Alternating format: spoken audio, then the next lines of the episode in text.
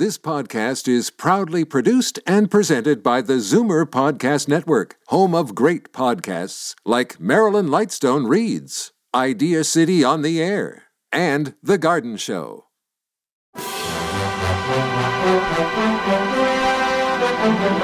It's Zoomer Radio's Theater of the Mind with Frank Proctor. Open your mind as we fill your head with amazing thrills, chills, and laughs. Theater of the Mind. The best love programs from radio's golden age. Only on Zoomer Radio. Now, here is your master storyteller, Frank Proctor. Well, thank you, and welcome to the show. With today's ability to create fictional characters that are almost indistinguishable from the real thing, it's kind of hard to go back to a time when audiences could be fooled into thinking that a person could cloud men's minds so as to be invisible and to be able to converse with others and affect the outcome of dangerous situations. Such was the case back in the 30s and early 40s when The Whistler was heard on the radio. Each episode of The Whistler began with the sound of footsteps and a person whistling. The Saint radio series with Vincent Price used a similar opening. The haunting signature theme tune was composed by Wilbur Hatch and featured Dorothy Roberts whistling with an orchestra. A character known only as the Whistler was the host and narrator of the tales, which focused on crime and fate. He often commented directly on the action, taunting the characters, guilty or innocent. The stories followed a formula in which a person's criminal acts were typically undone either by an overlooked but important detail or by the criminal's own stupidity. An ironic ending, often grim, was a key feature of each episode. Bill Forman had the title role of the Whistler for the longest period of time. Others who portrayed the Whistler at various times were Gale Gordon, Joseph Kearns, Marvin Miller, announcer for the Whistler and the Bickersons, and later the actor who portrayed Michael Anthony on TV's The Millionaire. Bill Johnstone, who had the title role on radio's The Shadow from 38 to 43, and Everett Clarke. Now, cast members included Betty Lou Gerson, Hans Conried, Joseph Kearns, Lurene Tuttle, and Jack Webb. And now, tonight's episode Flee from Evil. And now, stay tuned for the mystery program that is unique among all mystery programs, because even when you know who is guilty, you always receive a startling surprise at the final curtain. In the Signal Oil program, The Whistler.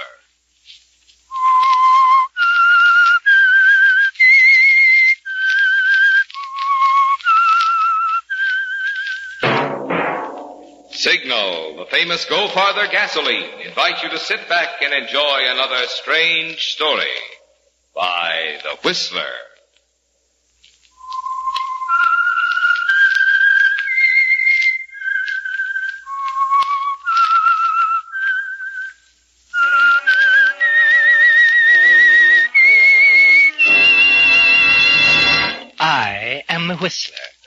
And I know many things, for I walk by night.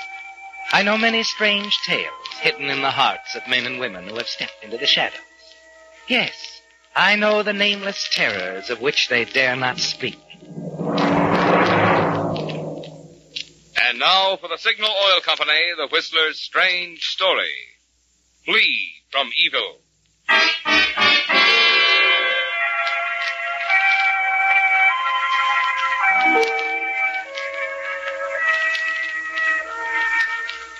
There was almost complete darkness around the parked car on the lonely road on the outskirts of Seattle. And the man at the wheel, heavy set and fifty-ish, tried to peer through this darkness. He couldn't see, but he could imagine what was taking place some fifty yards further up the road. A raised gun, careful aim, and then the shots that Bert Macklin was waiting to hear. Shots followed by the sound of running feet. A few moments later, Bert's nephew had run to the car, leaped inside, and Bert had the motor running, the car in gear, moving forward. Swing around, Uncle Bert. We'll we'll go back the way we came. Right. You got him? Yes. Yes, I got him. Hey, look out. you- You're getting off the road. We'll get stuck. Yeah, stuck. Oh, no. We've got to get out of here. You keep stepping on it, and I'll, I'll give her a push. Let up! Let up! Now! One, two, three! That's it! She's free!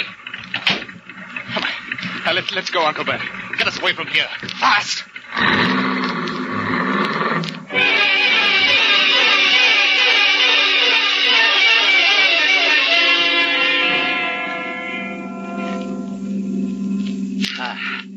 Nothing to worry about now, Freddie. Uh, you're sure you took care of him? Oh, that's what I came here for. All the way from London. Yes, I, I took care of him, I'm sure.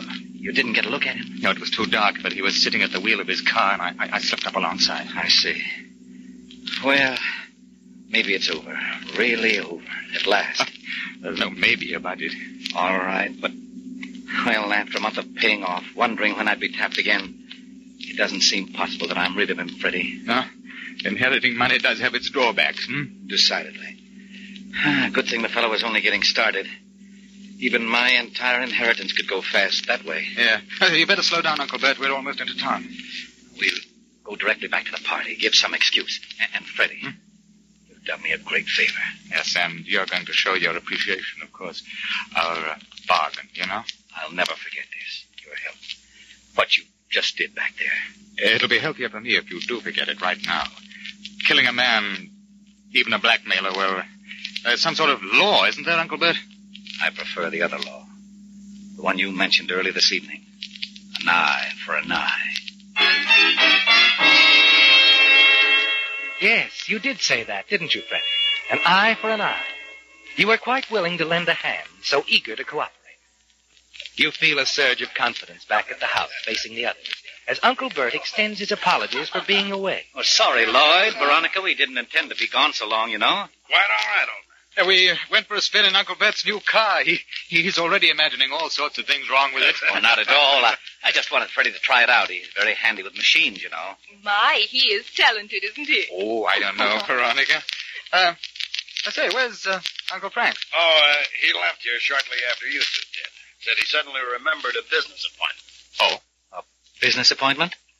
Frank had a business appointment? well, it uh, must have been rather important for him to walk out when so many drinks are being passed around. Drinks? Oh, now look here, Freddie. If any drinks were passed, they were passed right by me. Huh? Oh, I'm sorry what we told Mrs. Fell to act as hostess till we got oh, back. Oh, oh, your uncle's housekeeper made it quite clear to us that if we wanted any drinks while you two were gone, we'd have to fix them ourselves. Dinner, she said, is the only thing she'd attend to this evening. Oh, did she? Well, I told her we'd only be gone a little while, the old gargoyle. Oh, come now, Freddie. Look, I'll attend to the drinks right away. Uh, why don't we all go into the bar? hmm? Wonderful idea. Sure. Uh, you coming, Uncle Bert? Uncle Bert. Huh? Oh, oh, yes. Freddie, just a minute. Uh, what's the matter? Frank. Freddie, you don't suppose Frank's the one? Uncle Frank. What? No, I never thought of that. It is funny, his having a business appointment just after we left the party to keep our appointment with your blackmailer. Could have been, you know. We'll find out soon enough. There's not much we can do now. No. Oh, I can't believe it, Uncle Frank. Frank's not really your uncle, Freddie. He's my half brother. I wouldn't put it past him, sponging off me the way he's been doing, though. Who could that be? Uh, let's see. Good evening, gentlemen. Uh, let's see now. You'd be Mr. Bert Macklin, and you'd be Mr. Friend. Oh, what, what is it? My card. Sidney Hocker, private investigator. I don't understand, Mr. Hocker. You will. I'd like to come in for a little talk, if you don't mind. Oh, that that's quite impossible. We have dinner guests. Oh, of course. Naturally, you wouldn't want them to hear what I had to say. Now, see here. What, what is the nature of your business? It all ties in rather neatly with that little display you and Freddie here put on a little while ago on the outskirts of town. Fred, I think we'd best step outside. Close the door. Now, Mr. Harker, if you'll get to the point. Well, that shooting a little while ago. That was me that Freddie boy pumped those bullets into, or rather, it was my overcoat. Uh, you'll notice the holes. What's that? Yeah, I uh, rolled up a few blankets, put my overcoat around them, my hat on top, and left it slumped over the wheel of the car. Ah. I shot at a dummy. I see. Merely acting on behalf of my client. Client? That's right. These days, I'm forced to take anything that comes along. Uh, now to the business at hand, gents. As you know, my client has definite proof, Mr. Macklin, that the death of a former associate of yours was anything but accidental. Your uh, former associate's name was Edward Wilson. This information could be dropped into a mailbox to the police. Unless I pay. You see, Freddie, it isn't over. What do you want, Mr. Hawker? How much? Well, my client feels, in view of what's happened this evening, the attempted murder, that uh, this payment should be five thousand. Five thousand? Freddie, do you... Uh, take it easy, Uncle Bert. We haven't any choice. Uh, where do we deliver the money, Mr. Hawker? My office will do, Freddie boy. Say about uh, nine tomorrow evening. Good night, John. We're licked, Freddie. Beaten. Through. it's funny. Funny? I fail to see the humor of it. No, I mean, I, I'm, I'm not a murderer after all, am I? no, that's right. You're not.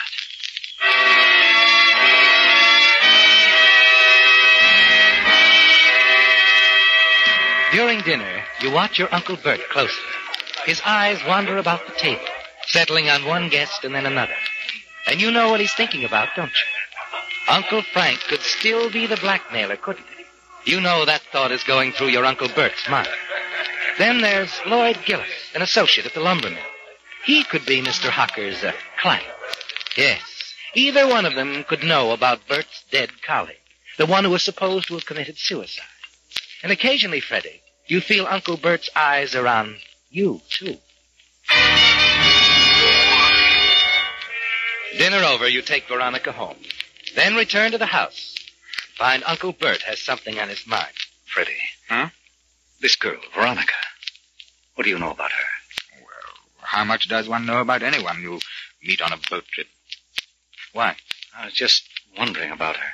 Oh, you mean you think that she could... Oh, no, that's nonsense. She, she's just here visiting her sick sister, helping out for a bit, that's all. No, if you ask me, Uncle Frank's your blackmailer. It could be anybody, Freddie. Even you. Me? Oh, oh, now, really, isn't that a bit thick? Are you forgetting you asked me to come here all the way from London a month ago to help you out? Yes, I did ask you. We made a bargain. You were to help me get this blackmailer off my neck. In return, I was to make you my sole heir. Yes. And if I might point out, you had already been approached by the blackmailer while I was still in London. That's right. I had been approached, but through an intermediary. That's something else I've been thinking about. Why should a blackmailer share his good fortune with a go-between, eh? Because he doesn't wish to reveal his identity to me, or because he doesn't happen to be on the scene at the moment. He could be anywhere. Even in London, Freddie. Oh, really, Uncle Bert? You're letting this thing get you. No, no, you, you'd better stick with Uncle Frank for your blackmailer. Well, I, I'm going to turn in, get some sleep. Um, you'll have the money tomorrow night. Hmm? Yes. I'll see what I can do. Good night, Freddie.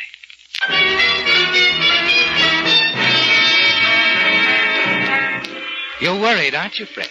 Because the thing that brought you here from London, your Uncle Bert's money he's promised to leave you in his will, is slowly slipping away. And you're powerless to prevent it. Yes, Uncle Bert's past is threatening your future. And you're even more certain of it the following evening as you sit in Sid Hocker's office and wait as he calls his client.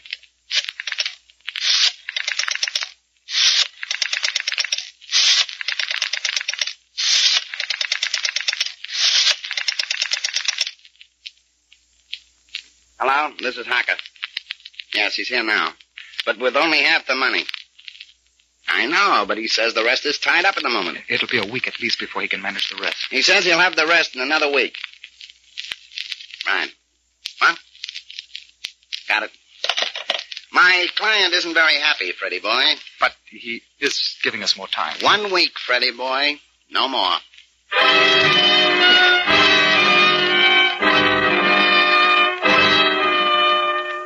It's while you're walking back to the house that an idea strikes you suddenly. You want to find Uncle Bert's blackmailer, don't you? Yes. But instead of getting rid of him, you wonder about joining forces with him. Then you could start collecting on Uncle Bert's money now, rather than wait years to inherit it. Inside the house, you hurry to the telephone, pick it up, and toy with the dial, counting the clicks. Interesting, isn't it, Fred? if you can learn to count the clicks perfectly and listen again when Sid Hocker calls his client, and then remember the sound pattern. You'd have it, wouldn't you, Fred? The phone number of your uncle's blackmailer. Once you know that, Fred, you can contact the blackmailer directly. Offer him your valuable assistance in blackmailing Uncle Bert and split the money with him. One. Two.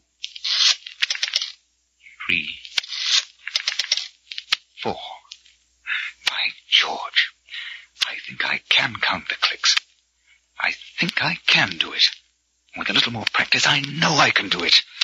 After that, I'll have everyone just where I want them.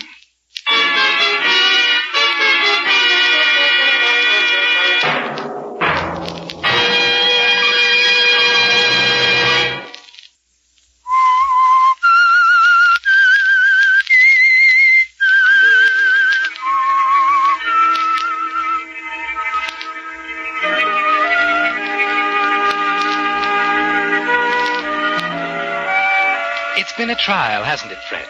From the beginning, when you first discovered that your Uncle Bert was being blackmailed and your own future fortunes threatened. Yes, you were willing to commit murder to prevent it. But the attempted murder backfired, and the blackmailer doubled his price. But now you feel you're in command again, that your little plan will pay off. A few days of practice, and you can tell any phone number now when you hear it being dialed by counting the clicks, remembering the sound pattern. Yes, all you have to do is listen carefully the next time you're with Sid Hocker when he calls his client. Then a great idea hits you. True, it's a dangerous one. Something could go wrong. But it's worth considering carefully, isn't it? And it's constantly on your mind in the days that follow. Then on the evening of your appointment with Hocker to pay the rest of the money you promised, you step into the study, find Uncle Bert standing at the window, staring out into the night. It's almost eight, Uncle Bert. Ah. Oh, Freddie, Well, hadn't I better be getting over to Hawker's? you don't have to be there till nine. Perhaps you won't get there at all. You, you, mean you didn't manage to get the rest of the money? Oh, I got it all right. It's just that I'm not certain I want to turn it over to Hawker's client. Been trying to make up my mind all day. Oh, now look here, Uncle Bert. I know, I know. If I don't pay up, Mr. Hawker's client will expose me. Perhaps that's what I really want. Get it over with once and for all. Why should I go on paying and paying and paying? He'll bleed me white. But I thought we'd agreed the other day that you'd go on paying for a while at least and bide your time. He's bound to make a mistake. If I could be sure. No, I say pay off this chap. Pay as long as you're able. It, it's better than the noose. Hmm? I don't know. I don't know. It, it, it will take time and money, but it'll be worth it. Perhaps you're right, Freddie. We'll catch up to Mr. Hawker's client. You'll see. All right. Bring the car around. I'll get the money out of the safe.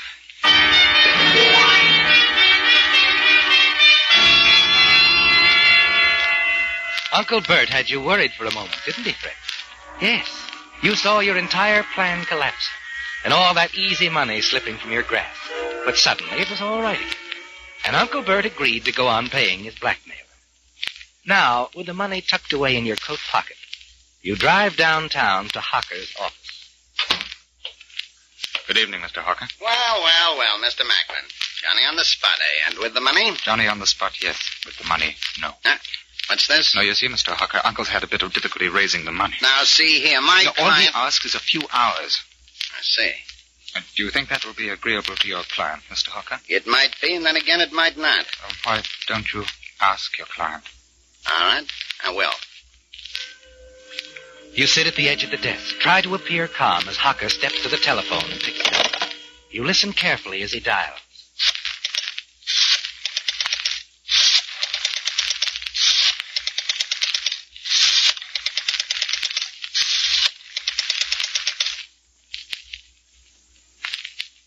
Well, this is Sid Hocker.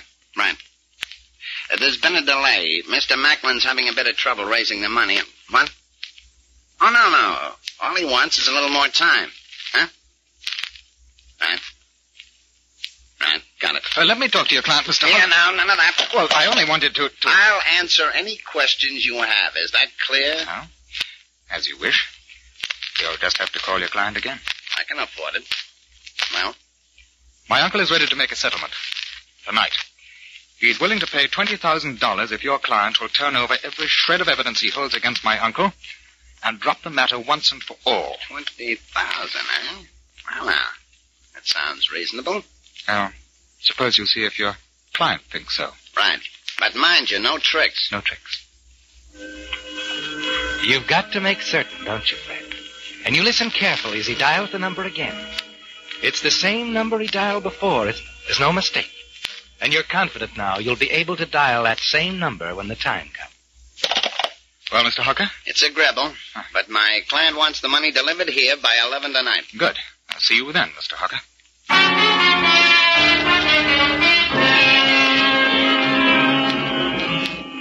You hurry out of the office, downstairs into your car. From the glove compartment, you remove a gun. You slip it into your pocket. As you start back, you see Hawker walk out of the building, head for the parking lot in the rear. Quickly, you move after him. Then, in the darkness behind the building, you catch up to him as he slides in behind the wheel of his car. Oh, Hawker. Hey, uh, oh, it's you. Hey, what's the idea of the gun? Move over, hmm? What are you doing? I said move over. Wait a minute. That's a good shot. Now, uh, start up, Hawker. We're going for a bit of a spin.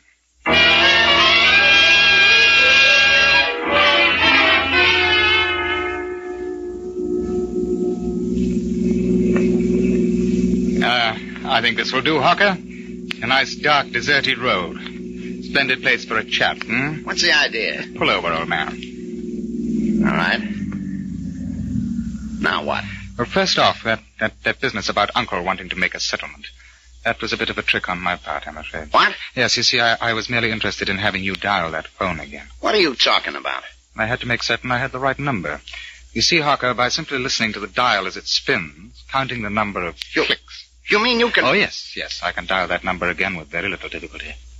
Now, are you going to tell me who the blackmailer is? Or must I find out for myself? You don't know yet? Would it be Frank Macklin by any chance? Who's he? Or Lloyd Gillis, perhaps? Never heard of him. Hmm. I don't recognize the number at all. Of course, it could be a booth somewhere or a little hideaway, an apartment. I wouldn't know. I see. Well, if you won't cooperate, I shall have to find out by calling. I'm rather certain I'll recognize the voice, and I shall be most careful not to reveal my own identity, of course. Well, now that that's settled, what more do you want with me? I no goody anymore. That's right. However, inasmuch as I intend to do business with your client, a sort of partnership arrangement in the near future. So that's it. You're going to be part of the scheme from now on, eh? Yes. And my plans do not include you, I'm afraid. Does that uh, upset you? Yes, I'm sure it does. Now, I shouldn't want you around, Mr. Hawker, to slip the word to dear Uncle Bert and tell him what I'm doing. Yeah. What do you mean? Well, it's obvious, quite obvious, isn't it, old man? No, no, wait. No, I'm Wait. sorry, Mr. Hawker. As you so aptly put it, you ain't no good to me anymore.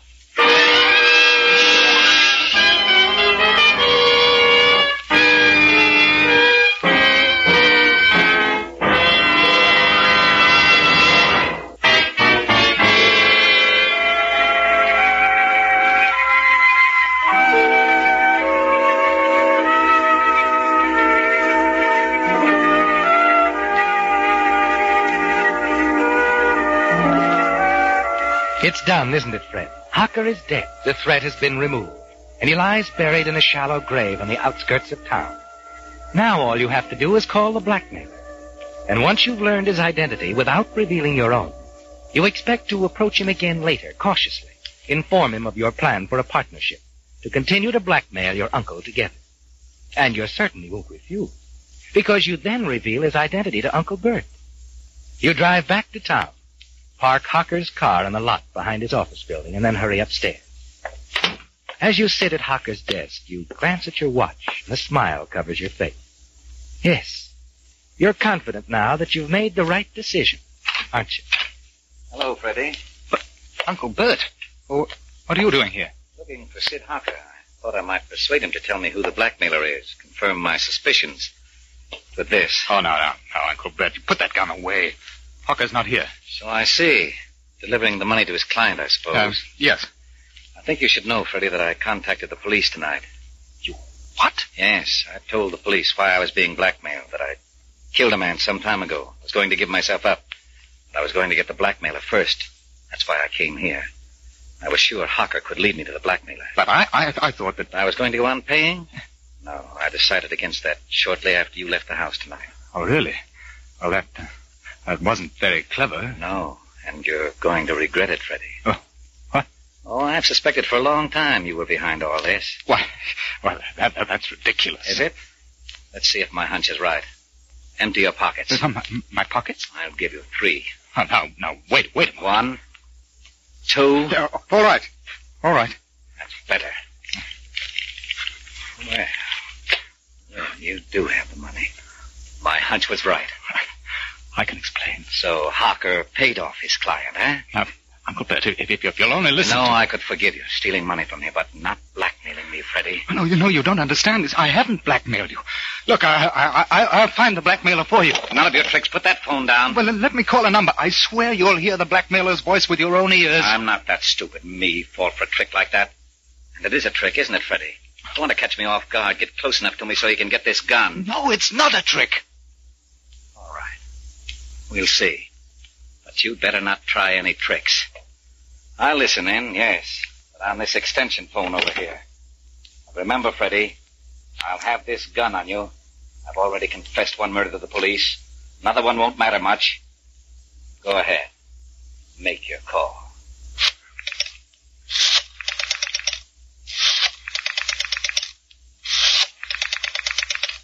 Everything depends on this phone call, doesn't it, Fred? Your hand is steady, sure, as you dial. You know there can't be any mistake. That this is the number Hocker called. You're certain it's the phone number of his client, the blackmailer. At the tone, the time will be ten, nine, and 40 seconds. Hocker. Hocker was the blackmailer all the time. No. It was you, Freddy. That phone call you just made was a trick. And a very stupid one. No. No, Uncle Bert, wait! Shut. At the tone, the time will be 10, 10 exactly.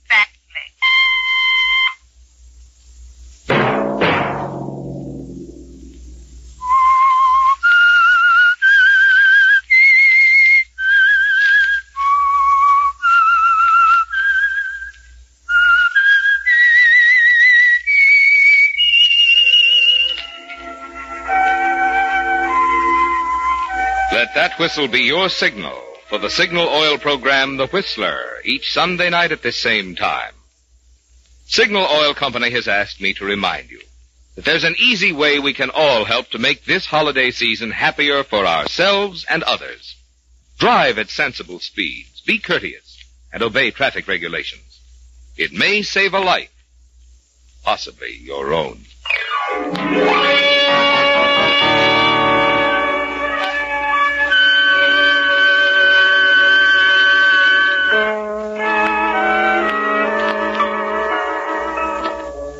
Featured in tonight's story were Bill Forman, Ben Wright, Ed Begley, Constance Cavendish, and Ted DeCorsia. The Whistler was produced and directed by George W. Allen, with story by Adrian Gendot, music by Wilbur Hatch, and was transmitted to our troops overseas by the Armed Forces Radio Service. The Whistler is entirely fictional, and all characters portrayed on The Whistler are also fictional. Any similarity of names or resemblance to persons living or dead is purely coincidental. Remember at the same time next Sunday another strange tale by The Whistler. Marvin Miller speaking for the Signal Oil Company. Stay tuned now for Our Miss Brooks starring Eve Arden, which follows immediately over most of these stations. This is CBS, the Columbia Broadcasting System.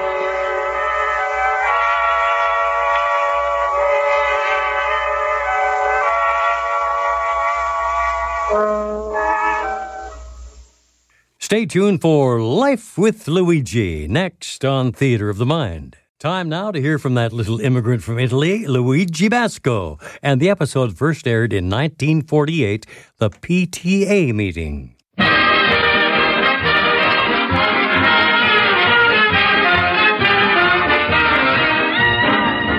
From Chicago, we invite you to enjoy life. Life with Luigi, a new comedy show created by Cy Howard and starring J. Carrol Naish.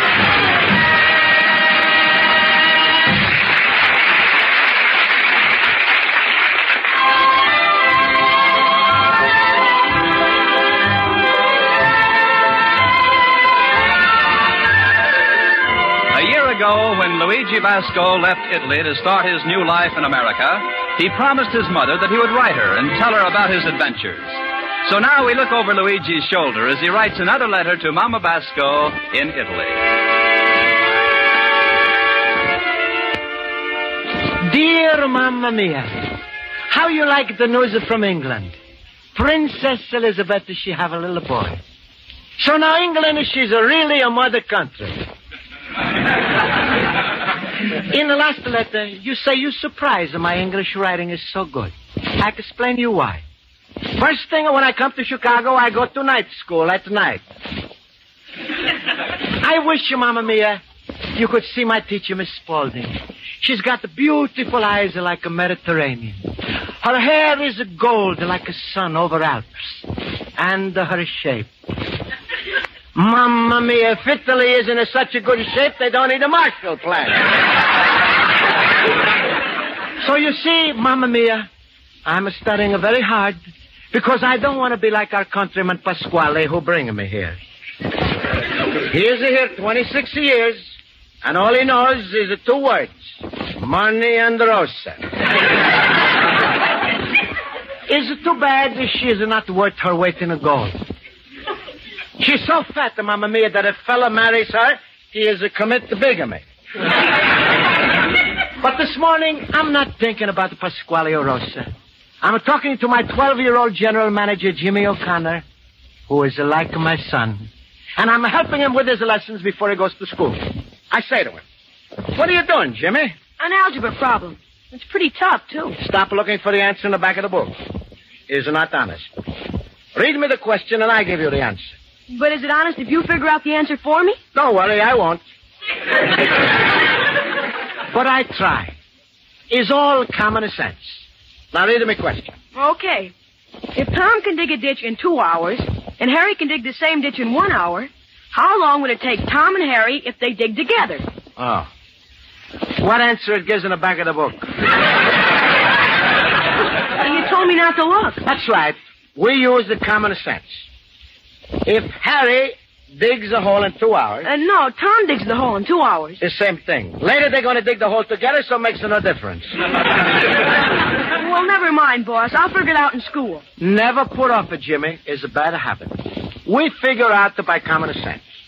Tom digs hole in two hours. Harry digs the same hole in one hour. Right. How long would it take Tom and Harry if they dig together? it's a funny thing. What's funny? Just two weeks ago was election. Harry stands still and Tom digs his own hole.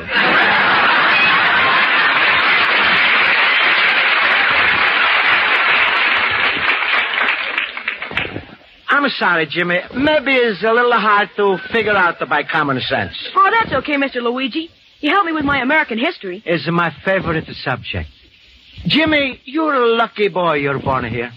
Boss, do you really wish you were born in America? Yes. And next time I'm born, I know better. Jimmy, it's getting late. You better go in back, have a glass of milk, and go to school. Okay. Well, I think I dust off my antiques. No, better I put dust on antiques, makes them look older. Hello, Mr. Luigi. Good morning, my teacher, Miss Spaulding. It's a big pleasure to see you. I was on my way to school, so I thought I'd drop in for a minute. It's a wonderful idea. Look, our whole place light up because you're here. Please, sit down on this Teddy Roosevelt rocking chair. Why do you call it a Teddy Roosevelt rocking chair? It has no arms and it's rather hard. Teddy Roosevelt was a rough rider. well, I'll take this chair. It seems more comfortable. Fine. It's also a good chair.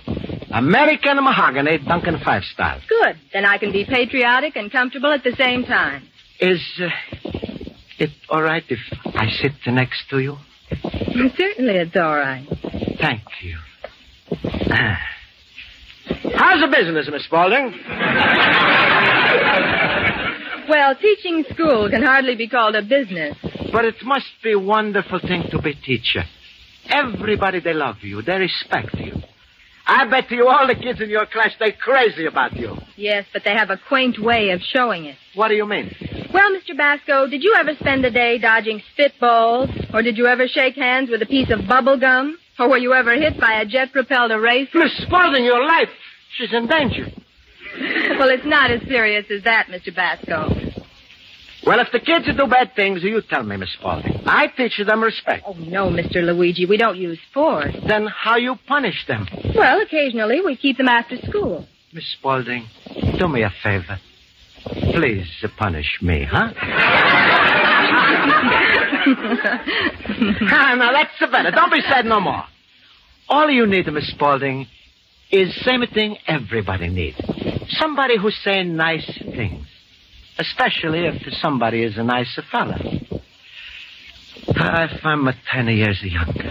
Miss Spaulding, and if I have a big store like a Marshall and Fields, then I buy you the whole store and the school and I give you for Christmas a present. Then I go there every day and I hold your hand like this and I say, Good morning, my beautiful teacher, Miss Spaulding. Mr. Luigi, I could kiss you for that. Boss, I finished my milk. Jimmy, go back and drink two more quarts. I didn't know you were here, Miss Spaulding.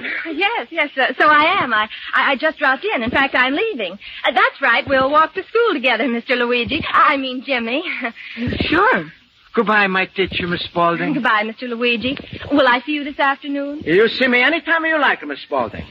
I mean, at the PTA meeting. PTA? Are you on a relief, for Miss Spaulding? No, PTA means Parent Teachers Association. Didn't you give Mr. Luigi one of those notices, Jimmy? Uh, I forgot. Why you forget such a thing Jimmy? Sure I go, Miss Spaulding. But, boss, it's it's mostly mothers. So what? I'm like a mother to you, Jimmy.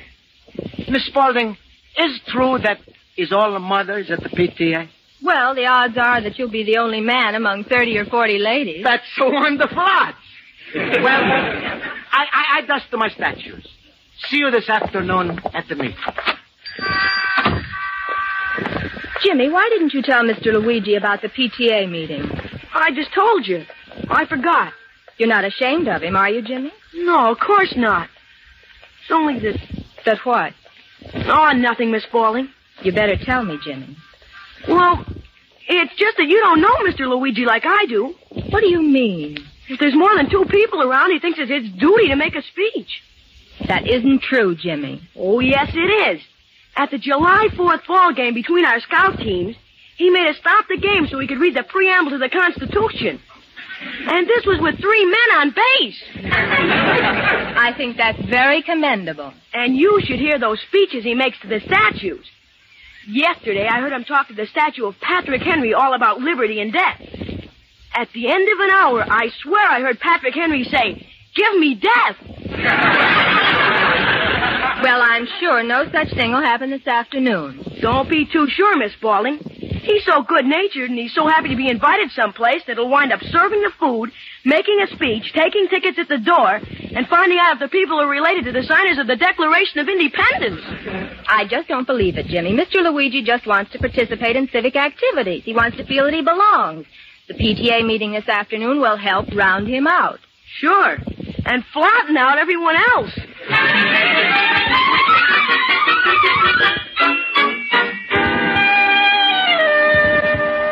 Luigi, my friend. Hello, Luigi. Hello, hello. Hello, Pasquale. I come over to ask you a little favor. Sure, everybody who comes to my spaghetti palace, they call it a favor at the place. What do you want?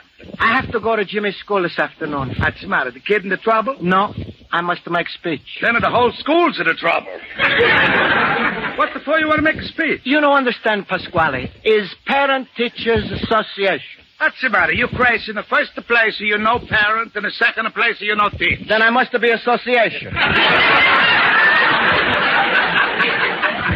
You go too many places, Luigi. Always a running like a little mouse. Stay home and mind your own business. Is my business what happened in school? Who asked you to make the speech? Jimmy? No. Mr. Spaulding? No, it's my own idea. You're going to make a speech. well, what's this so funny? Listen, Luigi. Right now, everything she's a fine between the United States and Italy. You make a speech and the whole of war starts up again. Please, keep your mouth shut. There's a free speech in the United States, so I speak. In the second place, Luigi, this meeting is for ladies, not for men. What for you go? Maybe I meet the nice American lady. It's only mothers ago, not the single ladies. So is maybe nice widow lady. Widow lady. What's the matter with my daughter Rosa? She's not a widow. You marry her now, we see what happens later. Pasquale, I'm not the comer to talk about Rosa. Luigi, my friend, why you don't want to marry my Rosa? Just because she's a little bit chubby? A little bit. Mamma mia, if I marry Rosa, it's not a marriage, it's a project. but no more talk about Rosa. All right, all right. Do we don't talk about a Rosa. Thank you, Pasquale. Luigi, uh, is it not the parent that teaches a meeting for children's mothers? Maybe. But uh, Jimmy, he was born 12 years ago. He has no mother. Rosa can it be his mother? She's 12 years too late. then what do you want from me? When I go to meeting, please take care of my store. All right, all right. I send a Rosa. Oh, no. Is it like a bull in china shop? Never mind. I close up place. I put out sign to help for yourself. Goodbye, Pasquale. Hey, hey, hey, hey. Wait, wait, Luigi. You gonna go to a PTA meeting like this? What's wrong? What's wrong? Look at the way you look. Look at your suit. You're the only fella in Chicago who's wearing a green jacket with a six buttons in the front and a belt in the back. and look at your pants. Where's the crease? Only bumps. That's uh, from keeping pants under a mattress. I don't have other suits. Then stay home. Why you must always go places? Maybe you're right, Pasquale. Maybe I should buy a new suit. But I don't got the money. Pasquale? No, I only lend money to son-in-law. That's the trouble. Whenever you lend the money, it's got a strings attached. Rosa's apron strings. All right, go ahead. Go to meet and let the fine American ladies laugh at the Luigi Basco. Sure, even a Jim is ashamed of you. Is it not true? Jim is no ashamed. Then why Miss Spaulding invite you, not the Jim? Jimmy forget, that's why. Sure, sure. Well, it don't bother me. I'm not lending you no money. Only suit I buy you is a wedding suit. what do you say, my son? Goodbye, Papa.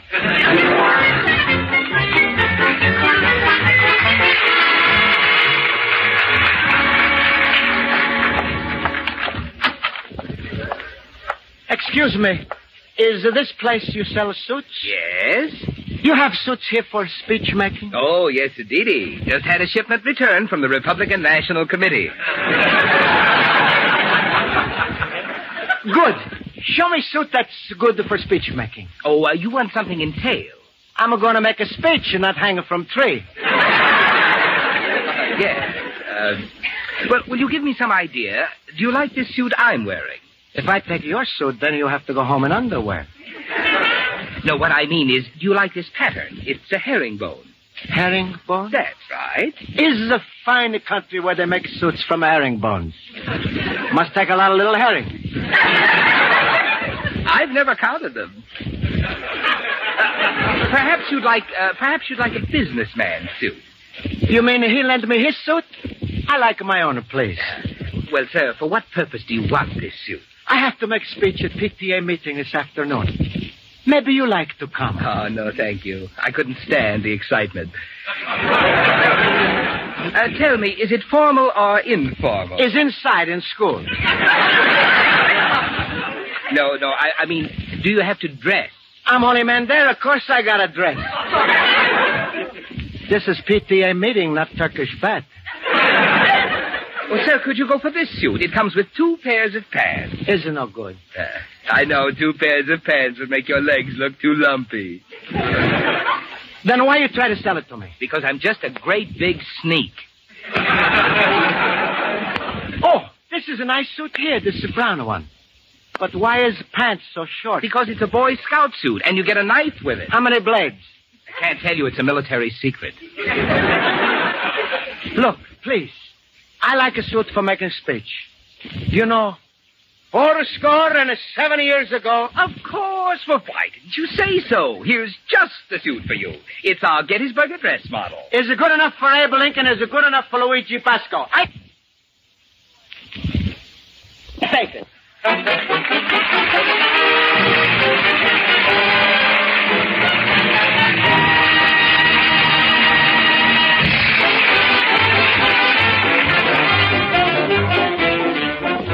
the second act of Luigi Basco's adventures in Chicago, we turn to page two of his letter to his mother in Italy.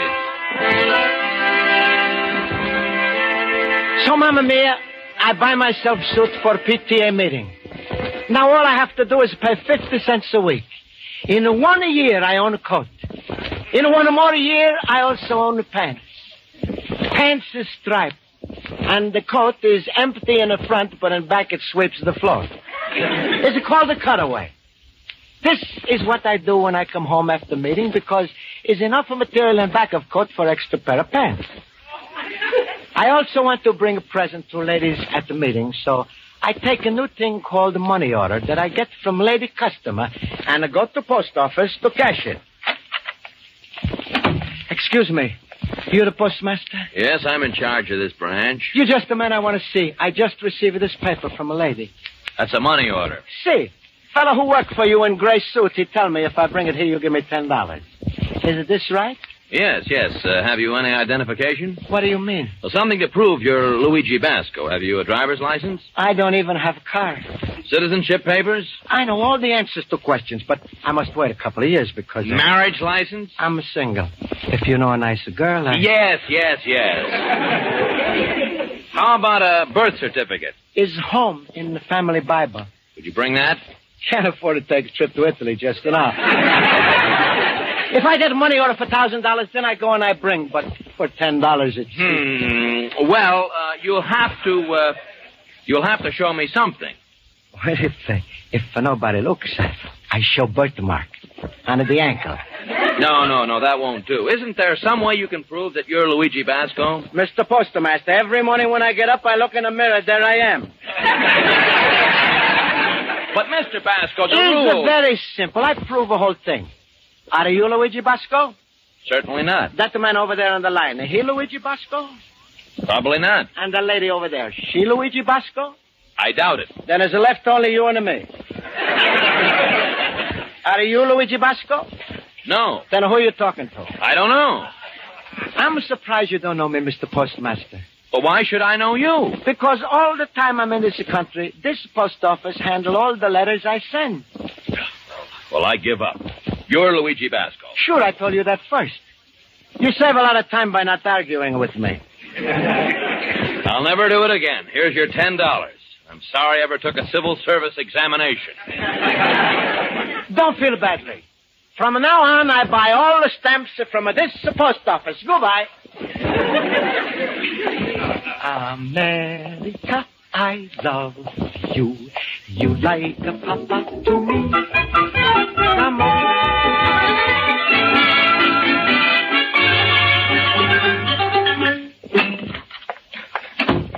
Hello, Pasquale. What do you want now, Luigi? More favor? This time I do you a favor. It's about the time. You do me favor, I do you favor. Like Uncle Pietro say, if one hand is dirty, wash your both hands. Please, don't bring your relations into this conversation. I'm a busy. Pasquale, how much you charge you for spaghetti? With or without the meatball? Without. Cost more without the meatball. 65 cents a plate. Not buy plate. How much you charge it by inch? What, are you crazy?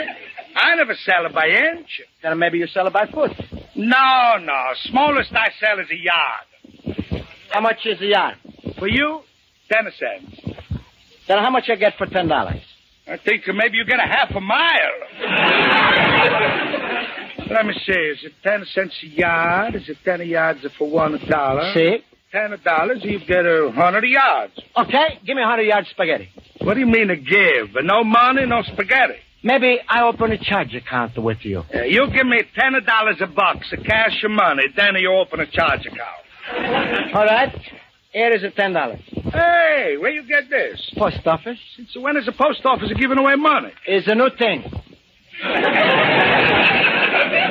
Ladies send me a little piece of paper. I take to post office. I get the money. So now I buy spaghetti. What are you going to do with all this spaghetti? I bring it to PTA meeting. Oh, you're still going to the meeting, eh? Sure. I buy suit. I prepare speech, and now I bring spaghetti. That's a fine, Luigi. Look, here. I give you a couple of hundred of cards for my restaurant, and you give it to all of the ladies. I'm a speaker, not a spaghetti salesman. Well, when you speak, talk about this. My speech is about education. My spaghetti is very educational, Luigi. But I don't know about spaghetti. I don't even know why they call it spaghetti spaghetti. That's a foolish. Is a long like a spaghetti, taste like a spaghetti. That's why they call it a spaghetti. I don't think I do this, Pasquale. I give you ten yards extra, just in case the spaghetti shrinks.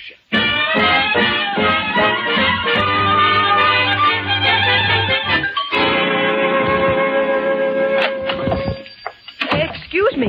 Is Mr. Basco in? What's the matter? Jimmy, you don't recognize me? A cutaway. Is that you, Mr. Luigi? Sure. Look like a movie star, huh?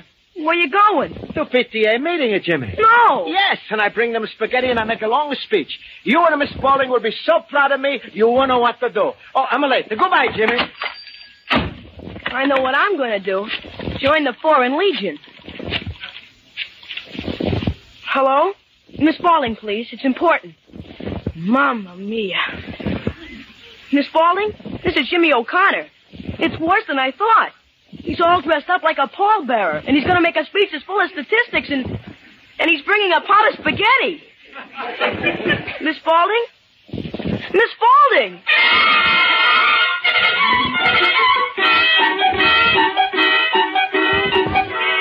Oh, really, I think this is wonderful this afternoon. oh, Miss Spaulding, this is quite an audience. It looks like the finest PTA meeting we've ever had. What was that, Mrs. Pringle? Yes, I said that it looks like oh, the yes, finest. it does. Good afternoon, Dr. Cartwright. Well, it's nice seeing you again, Mrs. Pringle. I look forward to hearing you speak. Oh, uh, Dr. Cartwright. Yes, Mrs. Wilson? There's a man in a cutaway coat outside with a big pot of spaghetti. Uh, well, it must be a waiter who's made a mistake. Certainly no one here has ordered. Hello. You Dr. Cartwright, the principal, huh? I am, but I didn't order any food. I bring it. This is my present for PTA meeting. Here. Ouch! Excuse me. I put it on the table. maybe, maybe you don't know me. I'm Luigi Basco. Do you have a child in this school? Sure, my boy Jimmy O'Connor. He's a pupil here. Hmm, so that's why you came. Also because Miss Spaulding invited me to make a speech. Miss Spaulding did what? Miss Spaulding? Yes, Dr. Cartwright. Did you invite Mr. Basco? Hello, my teacher, Miss Spaulding. Hello, Mr. Luigi. Miss Spaulding, I prepared a short speech. Uh, well, Mr. Basco, I'm afraid there won't be any time for your speech. That's all right. I wait. The meeting will come to order. Will the ladies please find seats? Mr. Basco, I must ask you to sit down. I promised Pasquale I'd give out his cards. Is his spaghetti. Mr. Luigi, how could you? Is all the people here live in the same neighborhood, and maybe they give Pasquale a little business. Is something wrong, Miss Spaulding? No, no, everything's just fine. That's the way I feel it, too. I shall turn the chair over to our good friend, your chairman, Mrs. Wilson. If he turn over a chair, she fall down. Good afternoon, ladies. Me too. yes, of course. Um, now, before we proceed, is there any old business? I have all the business. Antiques. Uh, our first speaker is Mrs. Nelson Pringle. She will speak on um, our school system. Spaghetti is getting cold. We must have order. A great many of you may not like what I have to say, particularly about this school. As you know, my son is a pupil here, and I must say, from personal observation, I should think that our teachers here must recognize the need for greater discipline. If there is rowdyism, and we know there is, if our children find their excitement in the street, then I think our teachers are at fault. And I suppose. Please, I'd like to say something. We don't have to I had the floor. We must have order. Mr. Basco, please go quietly and quickly. First I speak, then I go. That's the person who brought the spaghetti. Oh. yes, uh, uh, ladies are right. I bring spaghetti. Is because I think maybe you like. I make a mistake. I don't do this again. Excuse me. But it's not important now anyway. It's important what the ladies say about teachers. I'm only in this country a little while. And I don't know about schools like a lady. Also, only teacher I know is Miss Spaulding. And it's not her fault when the kids fight. Maybe it's the parents' fault, not teachers when the kids fight too much. If my Jimmy come home with a black eye, that's my fault. I don't teach you Jimmy right, but I try. I tell him this is wonderful country because all kinds of people here. And children of all kinds of people. Little children, they don't know what it means to hate, to hurt. They learn about this from us, not from a teacher. All little children know is love. So it's up to us older people to show them. It's like old saying, apple don't fall far from tree. We show them at home, we explain, then they know. That's the why. If it's bad, the children is not teachers' fault. Is sometimes parents' fault.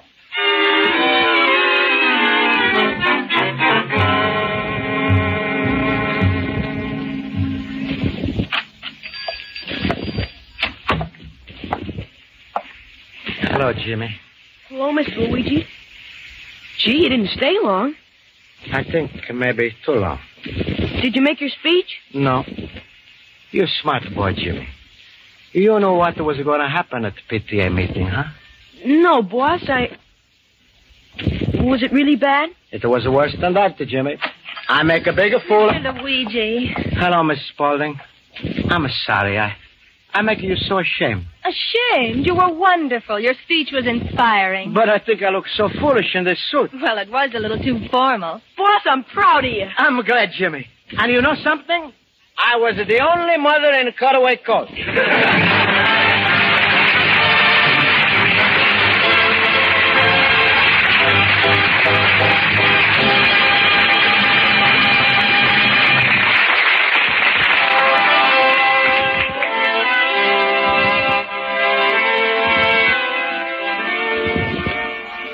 So, dear Mamma Mia, I'm a now member Parent Teachers Association.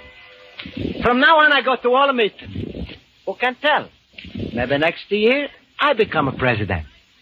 Then I be first the president of a woman's club.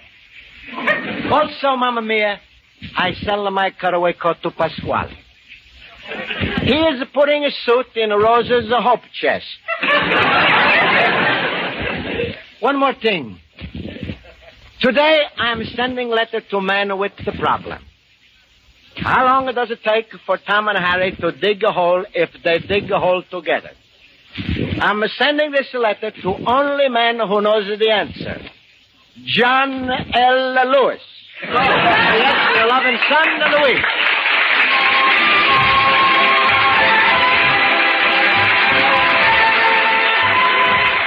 Be sure to listen next week at the same time over most of these stations when Luigi Basco writes another letter to Mama Basco describing his adventures in America. Life with Luigi is a Cy Howard production and is written by Highcraft and Cy Howard and stars J. Carrol Naish as Luigi Basco with Alan Reed as Pasquale. Music is under the direction of Wilbur Hatch. Thank you for listening. Tomorrow night, this is your FBI, followed by The Life of Riley. Thanks to Joel Schoenwell and Paul Stringer for technical support. The executive producer for Theater of the Mind is Moses Znaimer. I'm Frank Proctor. Have a great night. This podcast is proudly produced and presented by the Zoomer Podcast Network, home of great podcasts like Marilyn Lightstone Reads, Idea City on the Air, and The Garden Show.